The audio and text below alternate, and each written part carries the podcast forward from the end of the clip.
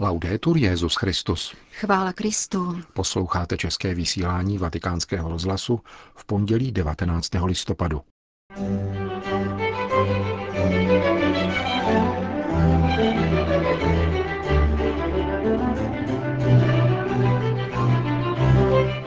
Papež František připomenul albánského národního hrdinu Jiřího Kastriotu Skanderbega, účastníkům národní albánské pouti. O tom, jak probíhal Světový den chudých v Brazílii a Německu, slyšíte v druhé části našeho dnešního pořadu, kterým provázejí Milan Glázer a Jana Gruberová. Zprávy vatikánského rozhlasu. Vatikán. Atléta Christi či obránce víry, jak mu přezdívali římští papežové, anebo také drak z Albánie, jak jej nazýval lid rodné země. Těmito tituly se honosí albánský národní hrdina Jiří Kastriota Skanderbek, současník našeho Jiřího Spoděbrat, bohužel nepříliš známý za hranicemi své vlasti.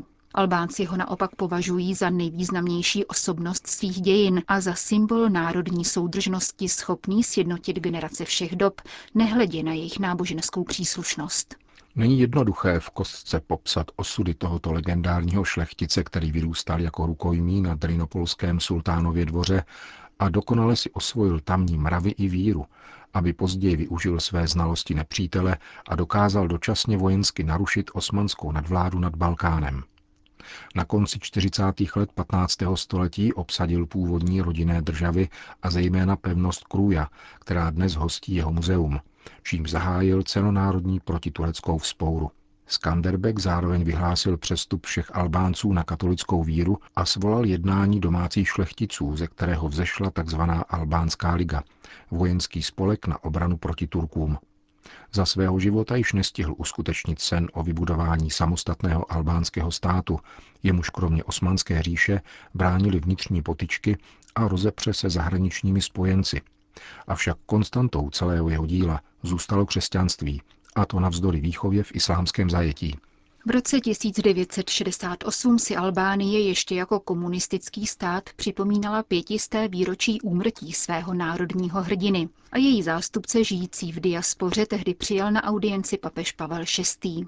V souvislosti s letošní připomínkou 550 let od smrti Jiřího Kastrioty vyhlásila Albánie Skanderbegovský rok, který vyvrcholil dnešním podvečerním setkáním s papežem Františkem. Kromě státních představitelů se jej zúčastnili zástupci různých náboženských vyznání přítomných na albánském území a nechyběli také Arberešové, tedy Italo-Albánci obývající dnes v zhruba 100 tisícovém počtu jeho italské kraje. Albania terra di antica e gloriosa è parte integrante. Albánie, země starobylých a slavných dějin, je nedílnou součástí Evropy a svými nejušlechtilejšími a živými tradicemi dokládá původ evropské civilizace. Dnes si připomínáme a slavíme Jiřího Kastriotu Skanderbega, hrdiného syna silného a velkorysého národa, který udatně hájil jeho duchovní hodnoty a křesťanské jméno, až si vysloužil titul Atléta Christi, Svými gesty utvářel albánskou národní identitu a tlumočil zásadovou věrnost svobodně přijatým závazkům. Pouze málokrát v historii jedinec takto vyhraněně stělesnil ctnosti celého národa, a to až do té míry, že nelze pochopit albánského ducha, aniž bychom vzali v úvahu Skanderbegovy principy, pokračoval svatý otec.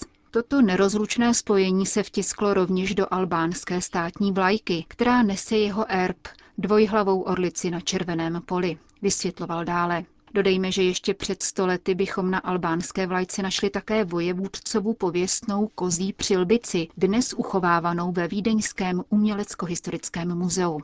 Skanderbeg ještě za svého života dojednal případné vystěhování svých krajanů na italská spojenecká území, aby tak unikly násilné islamizaci. Tato komunita tzv.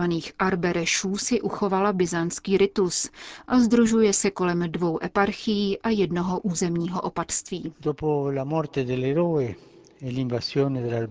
Po hrdinově smrti a invazi mnozí Albánci raději emigrovali a v hojném počtu se usadili ve střední a jižní Itálii, zejména v Kalábrii a na Sicílii, kde vznikly albánské církevní správní obvody v Lungru, Piana dei Albanesi a Grottaferrate. Díky tomu, že se dnešního setkání účastní skupina Arberešů, tedy Italo-Albánců, kteří si po staletí uchovali jazyk a tradice, se v představách můžeme přenést do atmosféry Skanderbegovy Albánie. Potvrzuje se tak, že albánský hrdina zůstává platným pojítkem k udržení plodných vztahů Arberešů s jejich původním krajem. Papež nicméně vyzval albánské instituce i občany k obnovenému úsilí o to, aby dnešní mladí Albánci nemuseli volit emigraci a neoslabovali tak rodnou zemi o svou sílu a odborný vklad nezbytné k jejímu lidskému a občanskému rozvoji. Zároveň zdůraznil, že o vzduší vzájemného respektu a důvěry mezi katolíky, pravoslavnými a muslimy je drahoceným dobrem Albánie, které dnes nabývá zvláštního významu. Jak totiž výstižně popsal Paško Váza, albánský spisovatel a diplomat 19. století, náboženstvím Albánců je albánství. La pacifica convivenza tra cittadini appartenenti a religioni diverse Pokojné soužití mezi občany, kteří náleží k různým náboženstvím, je konkrétní a průchodná cesta. Navozuje soulad, dává volnou ruku nejlepším tvořivým silám celého národa – přeměňuje pouhou koexistenci ve skutečnou spolupráci a bratrství.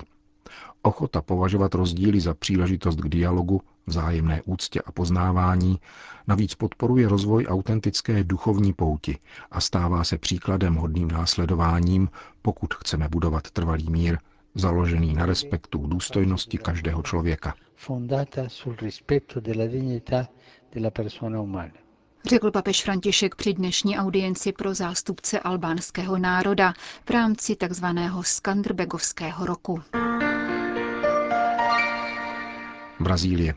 V Brazílii roste počet bezdomovců a lidí žijících v situaci krajní nouze. Je to bezprostřední následek hospodářské krize, do níž se propadl tento největší stát Latinské Ameriky. Oslavy Světového dne chudých proto mají v této zemi zvláštní význam. V mnoha kostelech se slavili mše svaté za chudé nebo bohoslužby slova v místech, kde se nedostává kněží, doprovázené charitativními akcemi na pomoc nejchudším a bezdomovcům. Před katedrálou v Rio de Janeiro kardinál Orány Tempesta odhalil sochu Ježíše jako bezdomovce. Věnovali papež František jako projev uznání pro mnoho charitativních děl vedených touto arcidiecézí. Postava v životní velikosti představuje Ježíše jako bezdomovce ležícího na lavičce pod tenkou krátkou přikrývkou, nedosahující k holým zraněným chodidlům. Socha nás vybízí, abychom hleděli na lidi žijící na ulicích jako na své bratry a sestry, abychom v chudých a bezdomovcích viděli Krista, trpícího ve světě. Porotýká farář katedrály v Riu, otec Claudio dos Santos. Vůbec nejaktivnější v pomoci chudým lidem je v Brazílii nová komunita nazvaná Shalom. Vznikla v roce 1982 v hlavním městě brazilského státu Ceará a dnes čítá 8 tisíc členů. U příležitosti Světového dne chudých zorganizovala návštěvy vězňů a útulků pro bezdomovce. Její členové se vypravili také za pacienty do nemocnic či do ústavů pro léčbu alkoholiků a drogově závislých. Dobrovolníci nabídli kosmetické služby nebo lékařské konzultace, k dispozici byli rovněž kněží. Nejen ke svátosti smíření, ale také k rozhovoru, duchovní radě či společné modlitbě, dodává tamnější polský misionář otec Zdislav Malčevsky. Brazílie navzdory rozvoji posledních let zůstává nadále zemí s hlubokými sociálními a ekonomickými nerovnostmi na všech úrovních lidského života. Podle Brazilského geografického statistického institutu žije 50 milionů Brazilců pod úrovní sociálního minima, což představuje více než čtvrtinu populace. Německo. Chudoba není vždy viditelná na první pohled, napsali o příležitosti Světového dne chudých němečtí biskupové. Vybízejí věřící, aby si všímali lidí žijících vedle nich a potřebujících pomoc. Biskupové podotýkají, že ačkoliv Německo patří mezi bohaté země, stále více lidí žije na okraji společnosti. Už s několika denním předstihem vybídli němečtí biskupové všechny diecéze k zorganizování setkání s chudými. Berlínská arcidiecéze a komunita Sant Egidio pozvali do právě rekonstruované katedrály svaté Hedviky v Berlíně více než 500 chudých lidí na oběd. Na území celého Německa připravila Charita solidární akci nazvanou Každý člověk potřebuje domov. Široce pojatá kampaň měla upozornit na skutečnost, že v Německu chybí milion bytů a mnoha lidem hrozí osud bezdomovců. Ředitel německé charity otec Peter Neher uvedl, že chudobou jsou v Německu ohroženy především svobodné matky, lidé trvale bez práce, bezdomovci a uprchlíci. Mezi nejhlubší dlouhodobé problémy započítal rostoucí chudobu dětí a dlouhodobou nezaměstnanost. O službu církve chudým se v Německu stará katolická charita, která patří k vůbec největším zaměstnavatelům v této zemi. Pracuje v ní 617 tisíc stálých zaměstnanců a 500 tisíc dobrovolníků. Charita má v Německu celkem 24 tisíc center a soustředí se zejména na lékařskou službu, domovy důchodců, dětské domovy, rodinné poradny, stacionáře pro postižené a pro bezdomovce. Velmi ceněná a populární je také činnost dobrovolníků pro chudé při katolických a evangelických farnostech. Francie. Církev ve Francii musí přistupovat velmi pozorně k nynější vlně sociální nespokojenosti. Musí na ní pohlížet diferencovaně, protože ne každý se potýká s problémy stejně, řekl biskup Bruno Feilet v komentáři k masovým demonstracím v celé Francii. Hlavním důvodem protestů jsou ekologické daně z paliv. Nová daň se citelně dotkne především obyvatel francouzského venkova, ale také kněží, kteří překonávají v automobilech každodenně desítky kilometrů. V současných podmínkách někteří kněží slouží až pro 130 vesnic. Já sám při cestách po diecézi najezdím ročně 50 tisíc kilometrů, dodává pomocný biskup francouzské Remeše. Zdůrazňuje, že ačkoliv je jistě dobré změnit styl života, ekologické reformy nesmějí být represivní a vyžadují rovněž solidaritu. Jak dodává Antoine Marie Izoard, šéf-redaktor hlavního katolického deníku ve Francii Famille Chrétien, v současných protestech nejde pouze o zvýšení ceny paliva abbastanza popolare, quindi ricordiamo nato soprattutto dalla rete sociale con Twitter, con Facebook, delle, dei gruppi di messaggi, Whatsapp e altri. Toto lidové, avšak nikoli populistické hnutí vyvstalo především na sociálních sítích jako reakce na aroganci Paříže a zejména nového prezidenta, který v mladém věku udělal rychlou kariéru a chová se jako francouzský Obama s velkou arogancí, což je velmi špatně vnímáno mimo Paříž, na venkově, v malých městech a obcích. Působí to dojmem, jako by se pařížské elity odtrhly od reálné společnosti.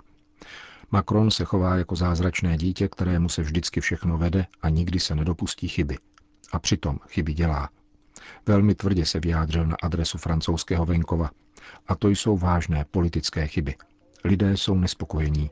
A zvýšení ceny ropy bylo příslovečnou poslední kapkou, která překročila míru a vedla k výbuchu protestů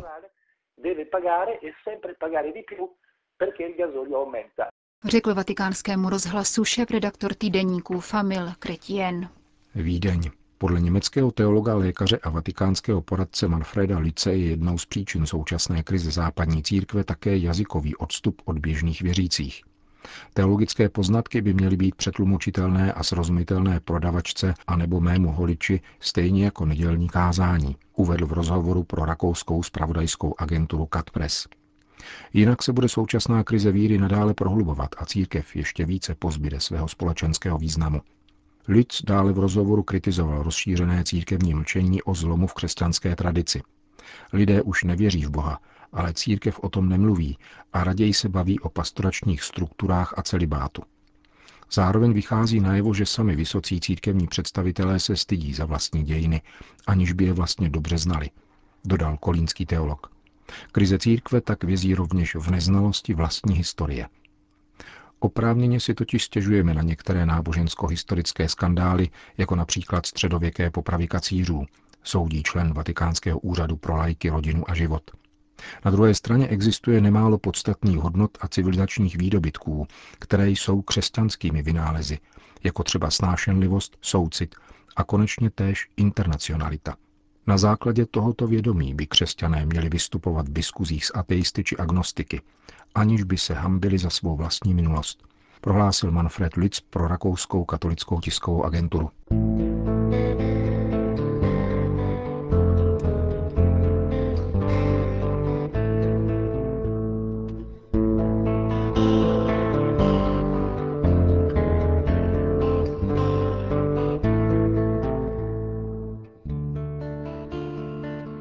Končíme české vysílání vatikánského rozhlasu. Chvála Kristu. Laudetur Jezus Christus.